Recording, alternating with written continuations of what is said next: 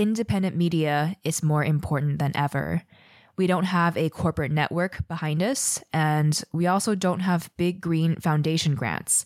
So we really do need you, and we are actively calling in your direct support so that we can continue exploring many of these topics and perspectives, often sidelined by mainstream media. If you're enjoying our show, please make sure you're subscribed and join us on Patreon today, starting at a tip of just $3 at patreon.com slash green dreamer. Every little bit helps and really adds up. And that is the power in community. So thank you so much for however you're able to support our work. Green Dreamer is supported by our listener patrons. To support the show starting at just $2 per month, you can head to greendreamer.com slash support to learn more. This month, Green Dreamer is also sponsored by my favorite tea brand, Arbor Teas, and I'm so grateful for their support during this time. They source loose leaf and organic certified teas. They use backyard compostable packaging, which they've been doing for the past 10 years, by the way. Their operations run on solar energy and all of their efforts are offset by carbon fund. I myself only bought tea from Arbor Teas this past year. I love supporting them as a small family owned business, and I also love gifting it to friends and family to support their well being. To shop Arbor Teas organic teas, just head to arborteas.com. That's A R B O R T E A S.com. We know how to tell a story and that's our job is to be the voice for everybody and to be able to tell the message in a way that is very comfortable and very empowering for people. That was Debbie Levin, the CEO of the Environmental Media Association, abbreviated as EMA or as they call it, EMMA. It's a nonprofit organization that aims to provide a unified voice for our planet through entertainment, storytelling, and education. Today, Priuses are everywhere and pretty well known to be a statement of eco consciousness. But hybrid cars and electric cars weren't always really embraced like they are today. And as it turns out, Debbie was instrumental in dismantling many people's apprehensions around such greener cars through working with celebrities. So, we're gonna hear all about that how she turned something uncool into something that was trendy, the power of engaging talent in the entertainment industry to serve as role models with their vast influence on popular culture, and more. Green Dreamer, if you're ready, take a deep breath and let's dive in.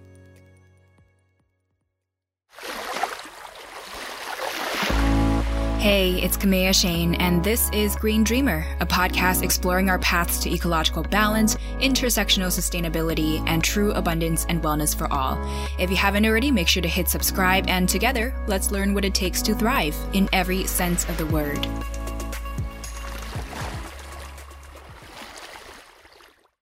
I have an odd story that led me here because I had no idea about environmental issues growing up. I had never done anything in terms of working with nonprofits. I had supported nonprofits in my life, but I had never actually seen the inner workings of it. And I, this was in 1999, I was invited to a luncheon. And the luncheon was the Environmental Media Awards. It was their ninth annual. Just to put that in reference, we're having our 30th this year. So the organization is 30 years old. I was invited. I sat down and I started listening to the mission and looked around. And the mission was to get environmental messages into the media, into content, and to inspire and teach the global public these issues and these practices. And this was, again, before 2000. So there was no social media whatsoever. There was no streaming. There was, the content was literally old school content. And it's incredible how how not that long ago that was that things like Netflix and and YouTube and all of that didn't exist. But so what they were doing at the time, they were getting information. They would like pitch storylines to writers, showrunners, producers of TV shows to make sure that these storylines were woven in in an entertaining way bottom line was I was so struck by this mission, I thought it was the most important thing in the world. I started asking a million questions to this random guy next to me, who I later found out was the board chair. And I'm like, oh my God, this is so powerful. Are you doing this? Are you doing this? And he said, please come to lunch with me tomorrow because I love the things that you're asking. And so we went to lunch the next day, and I just thought, this is incredible. Went to lunch the next day, and he asked me to come run the organization. and I said, okay. And not knowing anything that I was doing, I walked into an office a month later, and what he didn't tell me was that they were closing, because I think he would have asked the lamp next to him to come run the organization. I just happened to be the one talking.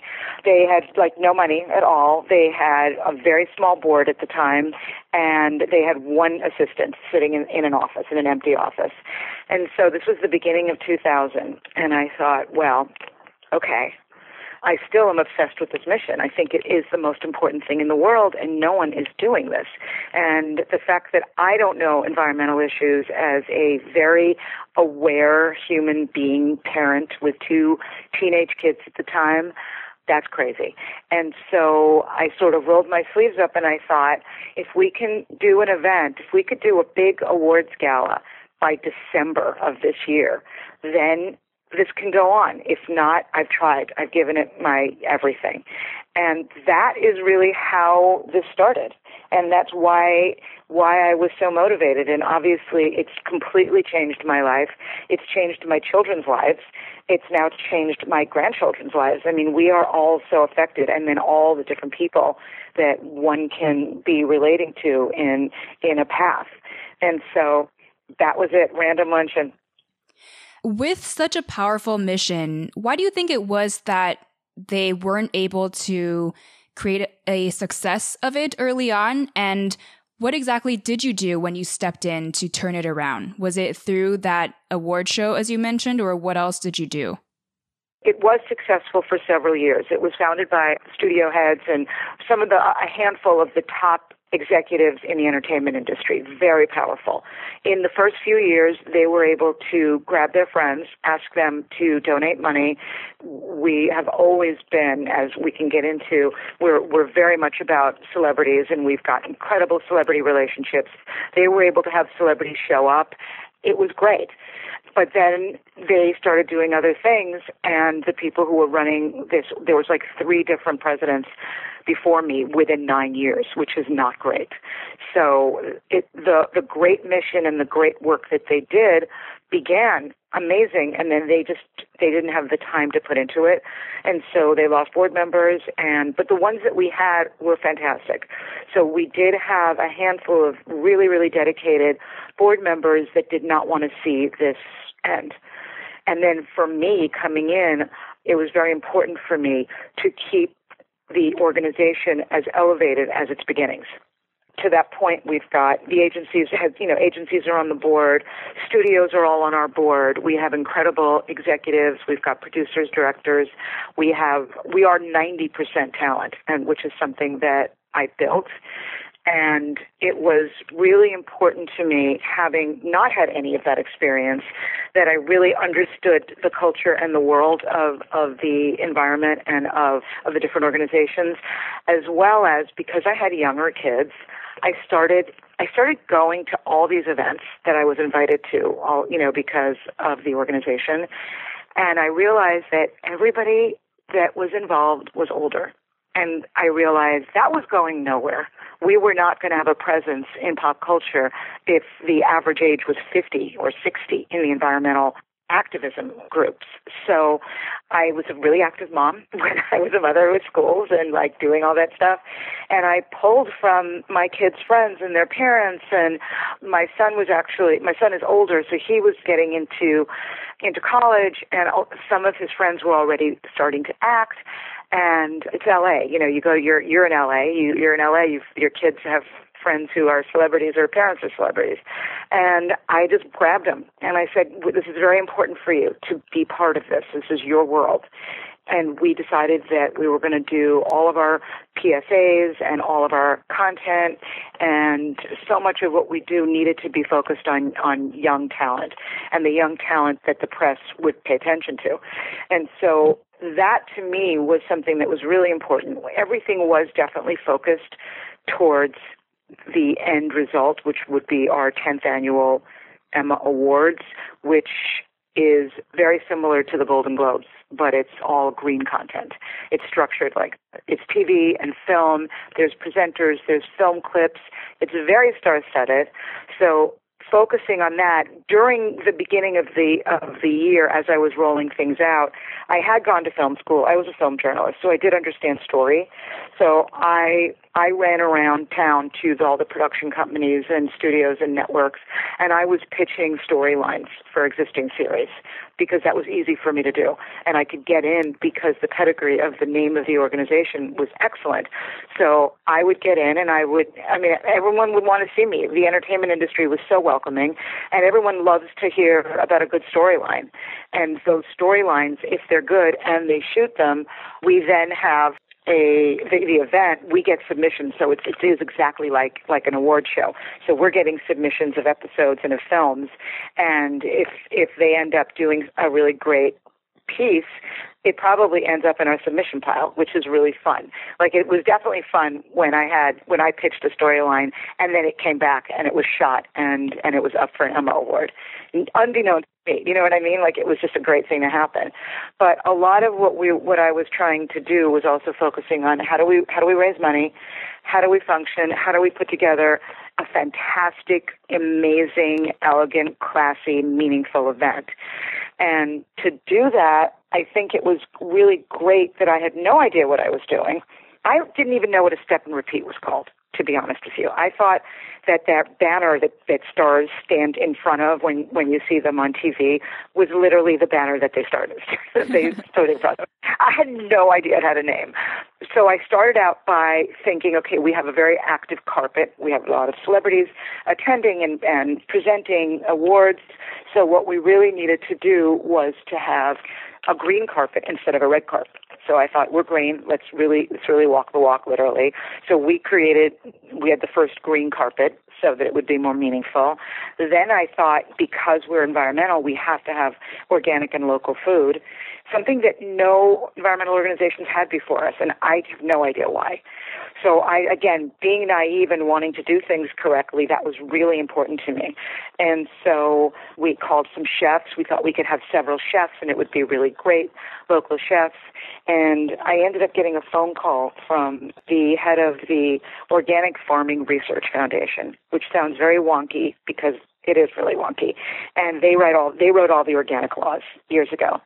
And this guy calls me up cold and he's like, I just want to tell you, I've been trying to get the environmental community to do their events organic for decades. And I heard you wanted to do that, and I'm going to be your new best friend, and I'm going to help you.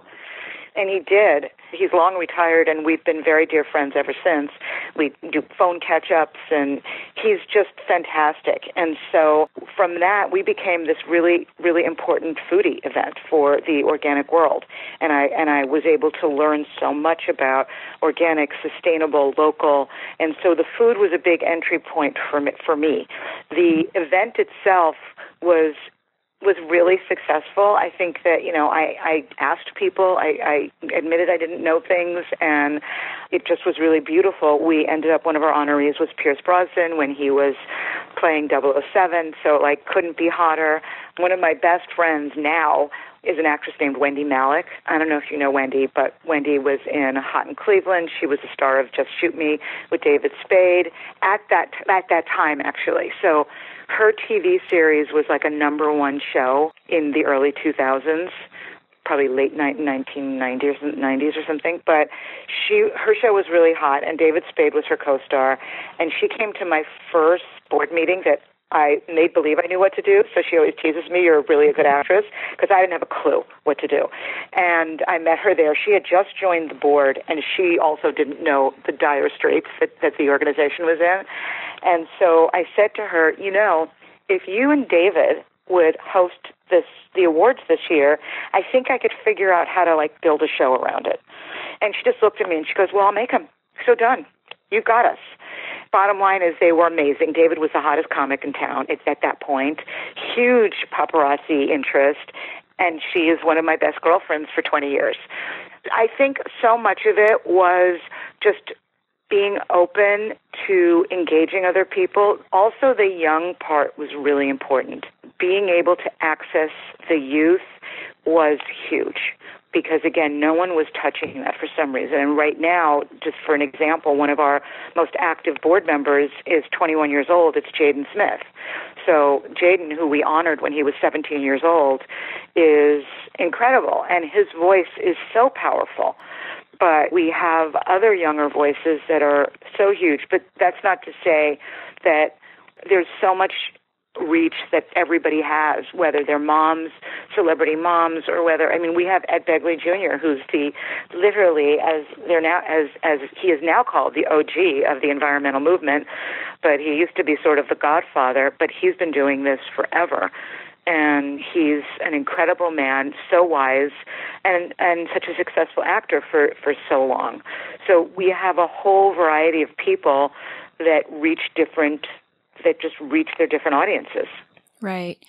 How you helped to popularize the Priuses and hybrid cars was one of your great and ongoing success stories because early on it wasn't automatically considered as cool and trendy it as it is so not cool. today. Yeah, to have hybrids or even electric cars. So, what exactly did you do to create this buzz around the Prius? Can you walk us through how that happened? Working with the Prius is was really really special. I was lucky enough to meet a marketing executive from Toyota Corporate who was his he was tasked with working towards launching the Prius, and this was in 2001. And we had obviously just come off the, the amazing gala, so I knew that we actually had an organization. People were joining, things were happening, and so I met him, and I saw the car. I guess I was somewhere, and I don't quite remember where it was, but I saw the car, or he showed me a picture of the car, and he was explaining the technology to me, and I said, "This this is incredible." This means that people can have a hybrid car. They don't have to change their lifestyle at all. There's clean emissions. They are saving money by not going to the gas station as much. And and they should be so proud of that. And I said to him, I have I think I can give you Hollywood. So I would love to give that a shot. Literally not knowing what I was talking about like literally not having a clue what I was going to do. And he trusted me. We shook hands, and he actually was my executive until he retired several years ago. And so it's amazing. So what I did was we started. I said, first of all, they they were instrumental. They started presenting and helping us financially with our big events. So they were a sponsor, and we did a series of ride and drives so that celebrity. I would invite celebrities to drive the car so that they would get an understanding of what it was.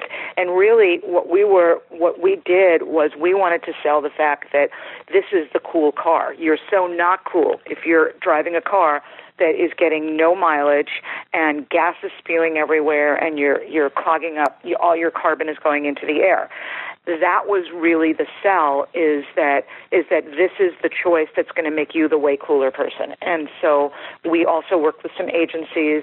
We got CAA and William Morris at the time, and we talked to them, and we got them to talk to their clients about the car. And I was selling cars. There was there was a point where there were these hot lists because everybody wanted the cars, and the hot lists were mine. I was just getting calls from agents and business managers, and because what we also did at the same time is that we worked with paparazzi. Now, remember, there was no social media, so it was all about the weeklies and about being on Entertainment Tonight and all those shows. So we worked with the paparazzis to catch the celebrities coming out of their cars. Cameron Diaz was a really early adapter, so was Leo. So our our goal was to have them grab a canvas bag that they just went to the market with, and you see them walk out of their Prius and walk away, and that's the idea of the ultimate chic and cool. And we did that, and it was very successful. We also we had all of these celebrities, key celebrities, arrive at all the award shows in a Prius and we worked with with the E network and we worked with some of the other networks and so making sure that they caught the celebrities walking out of the Prius and they got the car in the shot because that was really, really, really important. I remember George Clooney was up one year for, uh, I think it was up for like three different things, like Best Actor, Director, Producer. It was one of those years for him. There was already a Lexus hybrid at that time, and so we offered him a Lexus hybrid or a Prius, whatever he wanted to do it. I loved that he said, I'm, I want the Prius because I want even the people who can't see close to understand that I'm coming out of a hybrid. that's what he did. And so we really, really worked with the visibility and really creating, and it's still the coolest car because you care and it's a choice and making sure that sustainable lifestyle choices elevate you and and create who you really are and bring that out into the into the world as part of your identity. And we do that now with social media. Like all of our we have a tremendous amount of social media reach. We've got I think it's like almost 200 million followers just from our boards. But it's really important to be able to, and I think that people are coming around to this, using their voices very clearly as an identity that they want to pro- project. And I think sustainable lifestyle is huge for that. I think that people really want to be, they're very proud and they really would love to gently educate the public. And our policy and our mission and our objective has always been to support everybody on their path. There's no judgment. It's all positive, and it's about moving towards as much sustainability as you can comfortably, diving deeper in, and for us to applaud the steps because no mm-hmm. one's perfect. And I think that's the most important thing because we are the storytellers. I mean, at this point, our mission is more refined. Our organization are the storytellers for the environment because the reality is that the medical professions, the, the education profession, the scientists, the legislators, the attorneys, they don't know how to tell a story. We know how to tell a story. And that's our job is to be the voice for everybody and to be able to tell the message in a way that is very comfortable and very empowering for people. Well, speaking of being gentle educators, one of your other notable programs today is the Emma Green Seal for Production. And this is something that most of the general public may not consciously think about when we show up to movie theaters or watch films and short films on various topics at home. So what made you feel like this seal needed to exist? And in practice, how does it influence productions and their plot lines and characters? It's actually huge. The Emma Green seal is not about the plot lines and the storylines. That's our messaging and story and storytelling part of our, of our organization. The Emma Green Seal was actually started in 2003, and I went to a set of one of our board members who has had a sitcom. And so it was, you know, on set with studio audience kind of thing. But I went during the week during rehearsal because I was bringing in sort of props for the kitchen set to make sure that they were using reusable bags and that they had recycling on the set and all those things that you want to just kind of see on camera that, again, in those days you didn't see. And then I was also there, there to talk to the, the writers about some storylines. But I was sitting there watching them rehearse a little bit, and I was on set and I looked at a trash can and I realized that there was no recycling going on on the set. It was on camera, it was, but behind the scenes, and this was a really, really, really green actor. It was like solar panels when there were no solar panels and electric cars and then hybrid cars, so incredibly conscious as a family. And there was no consciousness at all that there was like a script and a banana peel and a water bottle in a in a bin right steps away from on camera. And so I really thought about this and I thought this is insane. And I went home and I made a few phone calls to some of our board members and I said we need to start a committee because we are talking about messaging sustainable behaviors, but behind the scenes, our industry is not doing anything. And I'm so embarrassed, and we have to start something like a like an Emma Green Seal. And we ended up with an incredible group that included a couple of network heads, producers, actors, all people who were actively working within within the the industry. And after about five six meetings, maybe more, we came up with what we called like the 10 things that nobody could get mad at us for asking them to do. Because it was at that point no one wanted to spend any money but at that point they were messengering one page at a time to talents houses several times a day if you can even imagine. They weren't and there was email and there was all this stuff. They were so old school that they would do that and the amount of waste and what was going on, the the printing of the papers, even the ones that they had to use for scripts, were not recycled paper, one sided, all the things that we take for granted now. So there was we could do that actually we said to them, this is going to save you money. And so in 2004, we gave away our first Emma Green Seal awards during our content awards. And the program now has 175 points. It has been integrated. At that point, there weren't even sustainability departments at studios. So we helped with all of that. We brought all the studios together in our offices for the first time because they didn't want to talk to each other before, which were like, this is really dumb. You all want to do sustainable actions. You should be sharing things. And they're all on our board. And anyway, so I said, this is, and now they have weekly calls. They're the tightest group, all of the studios. And they eventually took over helping us and creating the template because they understood production. And so we now have the Emma Green Seal for production, which is the standard not only in this country for all productions, but it's it's all over the world and they use the Emma Green Seal for productions as what a producer gets before they start production. We're not as control of the indie stuff and the YouTube stuff just transparently. We just we can't be as control. We do a lot of work with independent films because they know about it and they want to get an Emma Green Seal because we've given away thousands at this point. But it is the standard and the Producers Guild uses it and all the studios use it. The Indian Film Society uses it, and uh, everybody in the UK. I think that that is one of the greatest things that I'm proud of, to be really honest, that we were able to do that. And literally, it came from a really uncomfortable trash can that I saw. Right. So, do you feel like at this point it's pretty normalized to have eco conscious productions, or are there ways that we as viewers and individuals can help to support this trend to continue? I think it is pretty normal. I think when they don't do it, they know they're not doing it.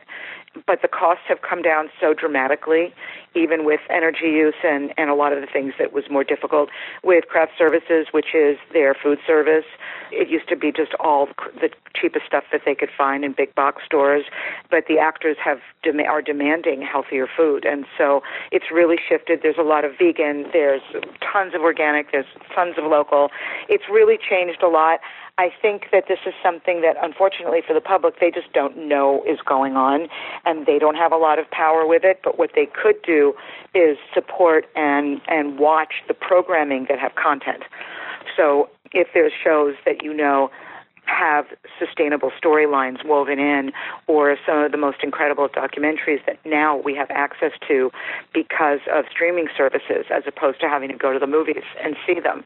Watch them and support that and sort of help integrate that into your own life. There are guidelines on our website, which is green, the number four, ema.org. So it's green for ema.org.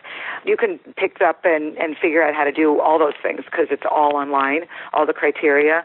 We also have an EMA sustainability standard now for hospitality and for businesses, and we've moved into different sectors without the scorecard in the same way because they're all different businesses. We're even working, one of our board members is Amber Valletta, supermodel Amber Valletta, whose face you see every day in, in, on billboards and in magazines. But Amber is working with us to help green the fashion weeks in the industry. So she's incredibly knowledgeable about sustainable fashion. So there's so many great ways that the, that Emma Green Seal has taken us behind the scenes to be able to learn so many wonderful things.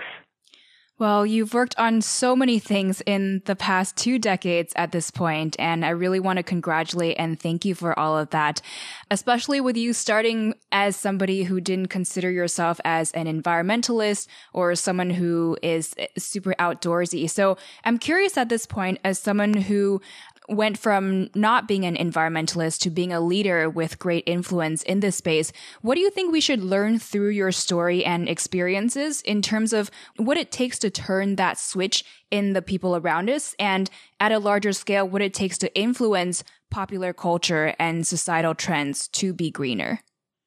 Right, it's a very it's a very special point right now in the world because anyone with a social media account influences people. So I think that there's so much power in the individual right now.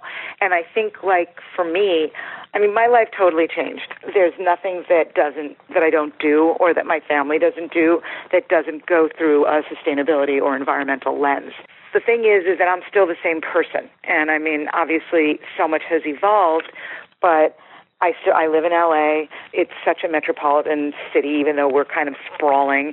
But you, I think that you're able to make your choices and just be aware of what you're doing. The things that I purchase for my home, my clothes.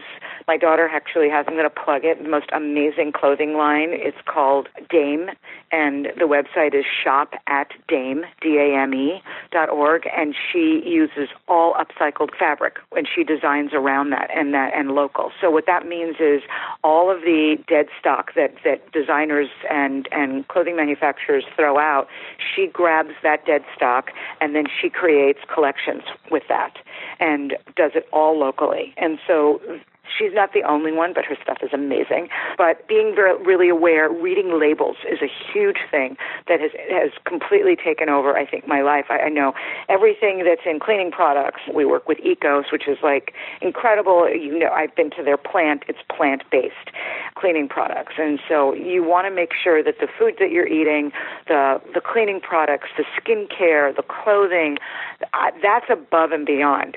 I don't think that we have a choice anymore. I think that being able to look around and to understand that the planet is is so connected with us and that everything that we do has rippling effect.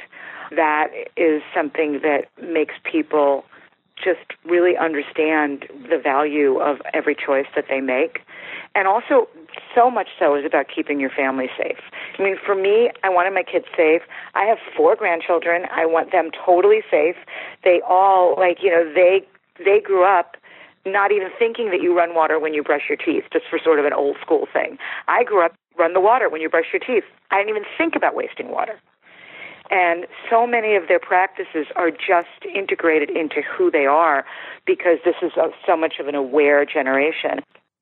I really love that you combined your understanding and your learning lessons around how the media world works, what it takes to shift popular culture and have and be able to scale your impact on on the general public and public awareness with this deep-rooted mission of yours over time. So that's definitely something that we can learn from, especially because oftentimes people think that the challenge environmentalists have is not understanding as well what it takes to shift popular culture. So I just love that you sort of bridge the two worlds.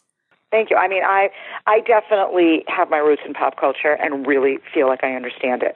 And there's no reason not to put that together because that is that that's the way to people. That's that's the way people learn and hear. I mean, you see, you see people that don't even read any news except for Twitter or or Instagram. And so you have to be really really conscious of how information is being shared right now. Before we go into our final five concluding questions, on this note of shifting popular culture, is there anything that we can do as individuals to support this popular culture shift? Because it can sound kind of lofty to the average person. So, what might our individual role be? I mean, I think as an individual, I think it's it's what your passion is, learning about it and sharing it with your friends. Meaning that sharing it on social, because social is has such a I mean, um, it's got negative stuff, but it's got such a positive positive reach, and there's so much that people get from that. They it really is good or bad. It's how people are thinking right now. It's what's informing what their actions are. So I think that's hugely important. It's, you know, start a garden, grow your own food, do do small steps and get excited about it. I mean, the one of the biggest things in terms of health is making sure that you don't have toxins in your house. Make sure you read the labels for what you're bringing into your home. Make sure that you read your labels on everything that you bring into your house in terms of food. I think that those are things that you could do and then talk about it and then share. And then sustainable fashion is definitely the next wave as food was about 15 years ago. And so there's a way that you can find so many great lines on, online because we shop shop online anyway, and so you're able to find things that potentially would not be in a in a in a mall or in a shop in a in a department store. So you can just kind of find these clothes. But I think understanding where where it sits with you personally, and then telling the story because we're all storytellers. And so I think it's allowing yourself to to really use that power and doing it gently and respectfully and understanding that everybody has their own process. We all are strong people working hard every day and night trying to make the world peaceful and we won't give up without a fight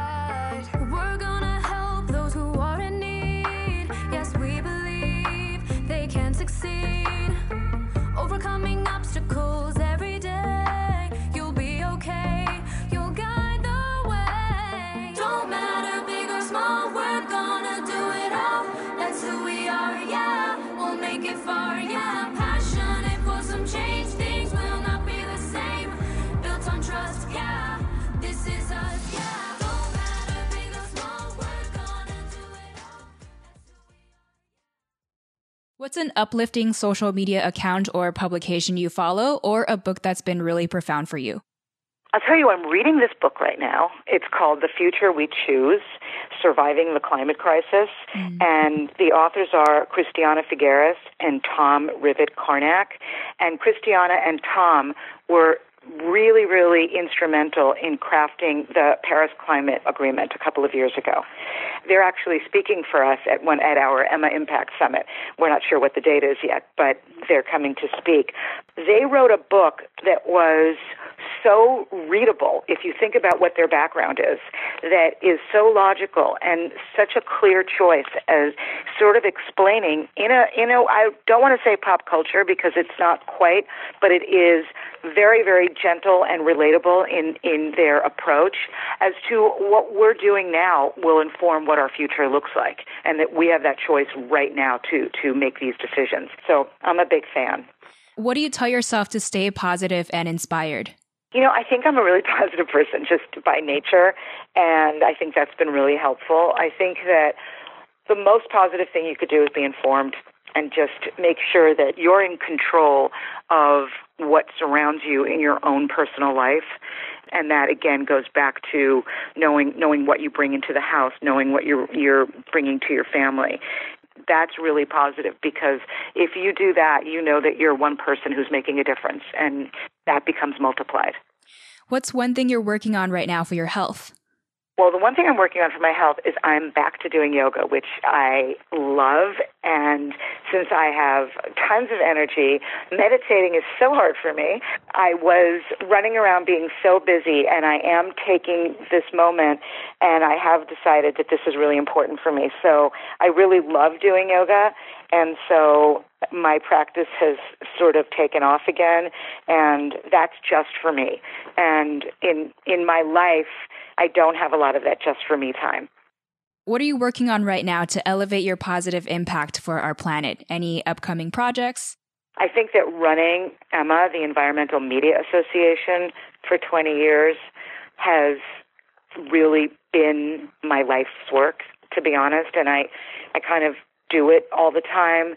I also it's it stays interesting because every time we do something, every time we do a project, there's always another way to go and there's something else that comes out of it and I think it's really listening and being open to what you can actually do and just jumping in and kind of jumping in without thinking about the fact that you can't do it.